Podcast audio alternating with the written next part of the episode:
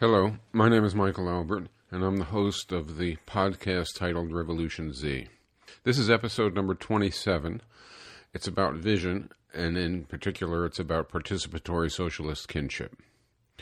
Before we begin, I'd like to urge you to consider going to patreon.com that's www.patreon.com slash revolutionz where you can become a, a patron of our podcast. We actually need this kind of support in a very serious way in order to continue functioning. So please consider doing that. So now on to episode 27.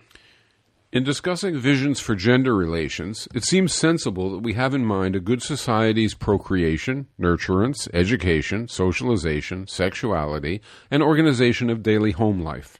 And it seems sensible that we cast a special eye on three dimensions of implications gender, sexuality, and age. The values guiding Revolution Z's explorations imply that accomplishing kinship functions should enhance solidarity among all involved actors. It should preserve diversity of options and outcomes. It should apportion benefits and responsibilities fairly, and it should convey appropriate self managing influence to all people involved. With that set of broad aims, will participatory socialism, or participatory society, still have families as we now know them? Will upbringing diverge greatly from what we now know? What about courting and sexual coupling? How will the old and young interact? Fulfilling our favored values will certainly require steadily reducing features that produce systematic sexism, homophobia, transphobia, and ageism. It will also require gaining an array of positive improvements, many of which we can only guess at until we have experimented with more complete proposals visionary kinship institutions. But even in a wonderful society, we can confidently predict that there will still be unrequited love. Sex will not always escape turmoil. Rape and other violent acts will sometimes occur, albeit less often than now. Similarly, social change can't remove the pain of losing friends and relatives to premature death. It can't make all adults equally adept at relating positively with children, or with the elderly, or vice versa. Perhaps we can reasonably anticipate and seek that innovations eliminate structural coercion based on gender, sexuality, or age. We can reasonably anticipate and seek that innovations eliminate systematic violations of solidarity, diversity, equity, and self management. That much seems fine at the level of broad values, but what will institutions defining vastly better kinship actually look like? Contemporary society, sexism takes overt form in men having dominant and wealthier conditions. It takes more subtle form via long standing habits of communication and time entrenched behavior patterns. It is produced and reproduced by institutions that differentiate men and women, including coercively, as in rape and battering, but also more subtly via what seem to be mutually accepted role differences in whole life, work, and celebration. It also includes the cumulative impact of past sexist experiences on what people think, desire, and feel, and on what people habitually or even self consciously do. If we want to find the source of gender injustice, we need to determine which social institutions and which roles within those institutions give men and women responsibilities, conditions, and circumstances that engender motivations, consciousness, and preferences that elevate men above women. One structure we find in all societies that have sexist hierarchies is that men father but women mother. That is, we find two dissimilar roles which men and women fill vis a vis the next generation, with each role socially defined and in only a minor sense biologically fixed. One conceptually simple structural change in kinship relations would therefore seem to be to reduce this mothering father differentiation between men and women, so that instead of women mainly mothering and men mainly fathering, women and men each parent children in an approximately equal balance. In other words, what if men and women each related to children in the same fashion? What if men and women each had not all the same tasks, but essentially the same mix of responsibilities and behaviors, called parenting, rather than one gender having almost all the nurturing as well as tending, caring, cleaning, and other maintenance tasks, called mothering, and the other gender having most of the disciplining and many more decision based tasks, and not much of the tending, cleaning, caring, and other maintenance tasks, called fathering? What if instead of one gender being more involved and caring and the other being less involved and more aloof, each was similarly engaged? This particular idea comes from the work of Nancy Chodorow, most prominently in a book titled The Reproduction of Mothering. Chodorow's book made a case that mothering is a role that is socially, not biologically defined, and that as mothers, women produce daughters who, in turn, not only have mothering capacities, but desire to mother. These capacities and needs, Chodorow wrote, are built into and grow out of this mother daughter relationship itself. By contrast, Chodorow continued, women as mothers and men as not mothers produce sons whose nurturance capacities and needs have been systematically curtailed and repressed. Chodorow went on to spell out the implication that the sexual and familial division of labor in which women mother and are more involved in interpersonal affective relationships than men produces in daughters and sons a division of psychological capacities which leads them to reproduce this sexual and familial division of labor. It seems to me to follow that perhaps one feature of a vastly improved society regarding gender relations will be that men and women both parent, with little division between mothering and fathering. Another structure that comes into question when thinking about improved sex gender relations is the nuclear family. This has to do with the locus of child care and familial involvement.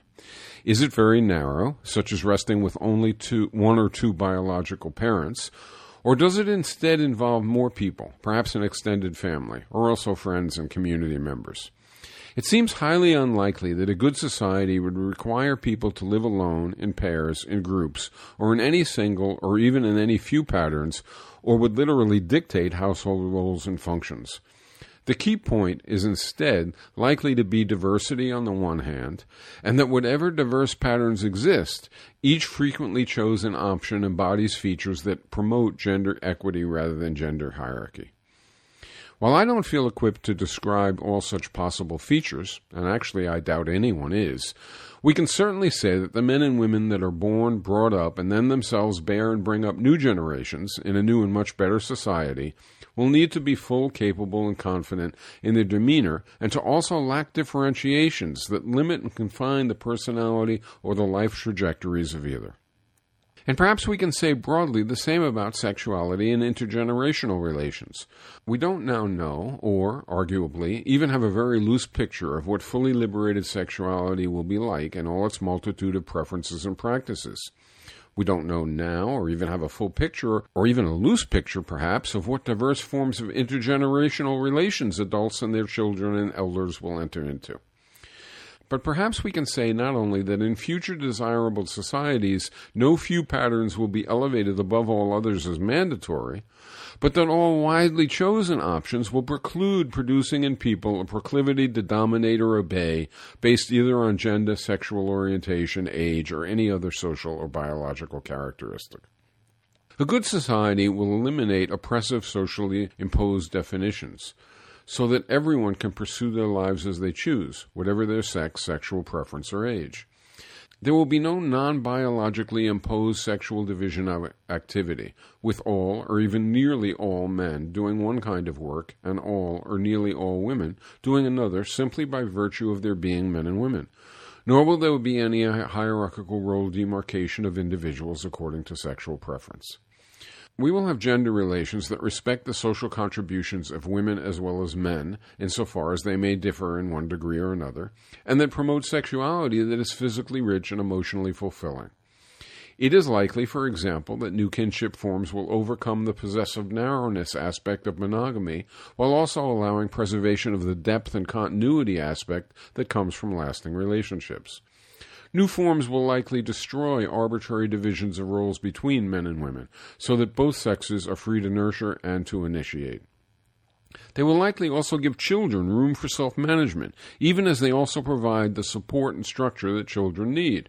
One can imagine, for example, collectives or communities including ways for children to not only bond, but to support one another's intentions. Obviously, women must have the freedom to have children without fear of sterilization or economic deprivation, and also the freedom not to have children through unhindered access to birth control and abortion. But feminist kinship relations must also ensure that child rearing roles do not segregate tasks by gender, and that there is support for traditional couples, single parents, lesbian and gay parenting, and more complex multiple parenting arrangements. All parents must have easy access to high quality daycare, flexible work hours, and parental leave options. The point is not to absolve parents of child rearing by turning over the next generation to uncaring agencies staffed mainly by women, or even by women and men, who are accorded low esteem. The point is instead to elevate the status of child rearing, to encourage highly personalized interaction between children and, and adults, and to distribute responsibilities for these interactions equitably between men and women throughout society. We might also consider whether this can and perhaps should be taken a step further. In our participatory economic vision, we made a case for what we called balanced job complexes, in which each worker does a mix of tasks, which mix, however, for all workers is, in some, comparably empowering. Each job complex, in other words, has both empowering and disempowering tasks, so that by way of their total work experience, each worker, each worker is comparably empowered as each other worker. The reason we argued for doing this was to avoid the creation of what we call the coordinator class working class hierarchy. That is, we argued in some detail that the empowerment effects of a division of labor that left some empowered and most disempowered inexorably caused the former to dominate the latter. To avoid that, we urged that we therefore needed, as a core part of our economic vision, jobs that were balanced for empowerment effects. Empowerment effects of work on confidence, skills, decision making access, etc., were that special, that important. So, by analogy, what if we look at kin relations, family relations, gender interactions for aspects that are also of fundamental importance requiring special attention? Chodorow's work answered that tasks associated with mothering and fathering the next generation are that important, so that unless apportioned rather equally among men and women, instead of having women mothering and men fathering, their skewed apportionment would induce sexism in the next generation. Okay, is there anything else that has such powerful differential effects on personality, behavior, skills, and beliefs that to apportion it in a gender biased way will be horribly detrimental? Cynthia Peters, a feminist activist who I became friends with when we both worked for South End Press years back, and have remained friends with since, thought about this and decided that yes, there was. Consider what we might call caring work or empathetic work, as compared to more aloof work that doesn't entail comparable caring for others, and pay attention writ larger than only inside families, where the distinction is mothering and fathering. So now we are talking about mostly activity that is face to face and involves one party personally engaging with another, or sometimes with a few others, with the specific purpose of attending to their needs. In other words, we are talking about activities like nursing, social work, psychiatry, perhaps teaching, counseling, and so on. The assertion would be that these kinds of interpersonal caring tasks convey to the people doing them, whether inside living units or in the broader society, social skills, perceptivity, and empathy that are necessary to a healthy personal and social life. As such, the thinking proceeds, these tasks should be shared in a balanced way, at least as much as possible, throughout the whole population. They should not be monopolized into relatively few jobs that only a few do, much less into a few jobs that are overwhelmingly done by one or another gender. So, this broad analysis would not only seek for society to have men and women each both doing a balanced mix of mothering and fathering tasks when inside living units, but also overall in their whole life activities, a balanced share of caring tasks. Partly this has been proposed as simply a matter of healthy life paths in general, but also partly as a matter of attaining gender equity. Continuing, feminism should presumably also embrace a liberated vision of sexuality, respectful of individuals' inclinations and choices, whether homosexual, bisexual, heterosexual, monogamous, or non monogamous. Beyond respecting human rights, the exercise and exploration of different forms of sexuality by consenting partners provides a variety of experiences that can benefit everyone. In a desirable society that has eliminated oppressive hierarchies, we can imagine that sex can be pursued solely for emotional, physical, and spiritual pleasure and development, or, of course, as part of loving relationships. Experimentation to such ends will likely not merely be tolerated, but appreciated. We can, in any case, surely say that we need a vision of gender relations in which women are no longer subordinate and the talents and intelligence of half the species is free at last.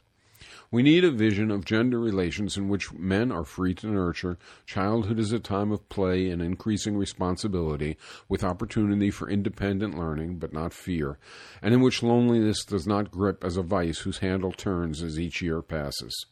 We can hope and anticipate by our demands and actions that worthy kinship vision will reclaim living from the realm of habit and necessity to make it an art form we are all equally capable of practicing and refining.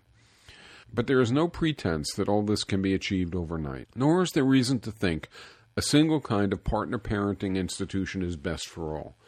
While the contemporary nuclear family has proven all too compatible with patriarchal norms, a different kind of nuclear family will no doubt evolve, along with a host of other kinship forms, as people freely experiment with how to achieve the goals of feminism. Participatory kinship, we can also say with perfect confidence, will not exist unto itself, of course, but affecting and being affected by other social institutions. But that means we can sensibly try to determine what we can and should say about those interrelations. We already know that in a participatory economy, reproduction of sexist relations emanating from a patriarchal sex gender system is obstructed. It isn't just that a participatory economy works nicely alongside a liberated kinship sphere. It is that a participatory economy literally militates against non liberated relations among men and women. Participatory economic relations help unravel sexism.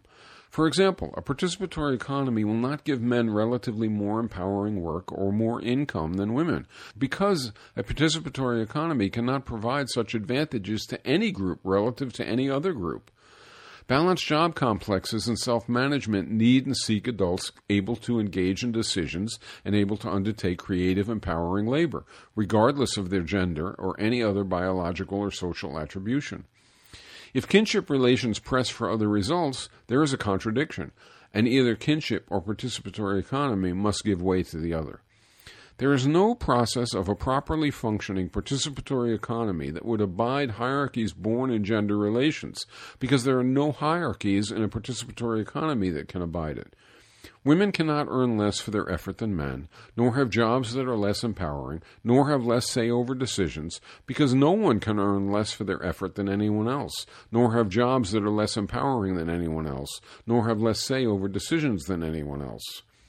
Everyone gets an equitable income in accord with the duration, intensity, and onerousness of their socially valued labor, has a job balanced like others for empowerment effects, and enjoys self managing say like everyone else. But what about household labor? At this point, many feminists will quite sensibly ask Participatory economy claims to remove the differentiation at work and in income required by contemporary sexism, but is household labor part of the economy? We can imagine a society that treats household labor of diverse types as part of its participatory economy, and we can imagine one that doesn't. Neither choice is ruled out or made inevitable purely by the logic of participatory economy. Beyond that logical openness, however, it seems to me there are some good reasons to think household labor shouldn't be organized as mainly part of the economy. First, nurturing and raising the next generation is not like producing a shirt, stereo, scalpel, or a spyglass.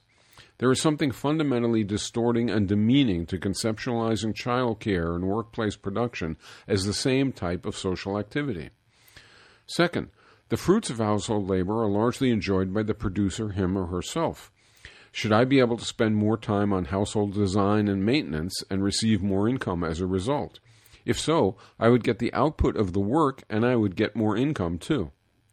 This is different than other work, and it seems to me that changing the design of my living room, or keeping up my garden, or cooking meals for me and my family is in these regards far more like consumption than production. Suppose I like to play the piano, build model airplanes, or work on my car. The activity I engage in for my hobby has much in common with work, but we call it consumption because I do it entirely under my own auspices, and most importantly, for myself. What we call work, in contrast, is, in a participatory economy, what we do under the auspices of workers' councils to produce outputs that are enjoyed by people other than just ourselves. But is there a problem with saying that because caring for and raising children is fundamentally different in kind than producing cars or screwdrivers? Or saying that maintaining a household is different in its social relations and benefits than working in a factory? And in deducing from these differences that on these bases we shouldn't count household labor as work to be remunerated and to occur under the auspices of participatory economies workplace institutions. If we think it is impossible to have a transformation of sex gender relations themselves, then yes, there is a problem. If the norms and structures of households and living units are highly sexist, and if a participatory economy doesn't incorporate household labor as part of the economy and subject it to participatory norms, then household labor may be done overwhelmingly by women and will, as a result, reduce their leisure or their time for other pursuits relative to men. But why assume that? Why shouldn't transformed norms for household labor be produced by a transformation of sex gender relations themselves, rather than by calling household labor part of the economy? Take it in reverse. Consider we first mapped out a feminist sex gender vision. I don't think many people would then ask whether we can count the workplace as a household so that it gets the benefits of the specific innovative relations that new families and living units have.